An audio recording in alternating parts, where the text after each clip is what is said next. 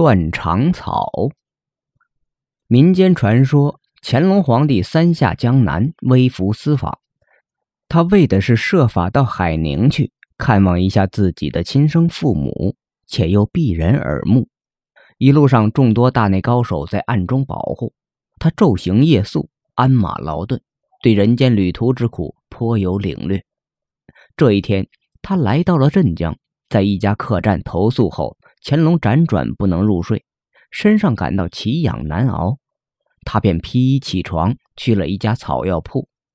一中年人持竹为乾隆开了门：“恕小生深夜打扰，求先生配点草药。”年轻儒雅的乾隆像个富家公子一样上前行礼：“啊，客官请坐，反正我还未就寝。”主人答：“乾隆借着灯光一看，这位草药先生深夜还在抄写药书，可见是个勤奋之人。”主人为乾隆沏上茶，两人便攀谈起来。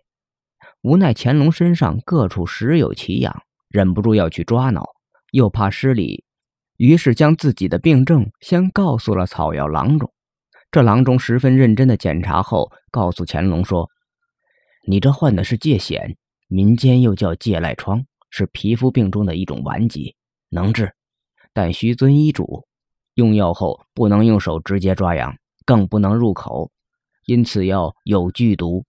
先生能告诉我此药的名字吗？乾隆好奇地问。啊，叫断肠草。相传当年神农尝百草，遇到一种叶片相对而生的藤子，开着淡黄色的小花。他摘了几片嫩叶，放到口中品尝，刚嚼碎咽下，就毒性大发，还没来得及吃解毒药，神农的肠子已断成一小段一小段的。这种令神农断肠而死的藤子，就被人们称为断肠草。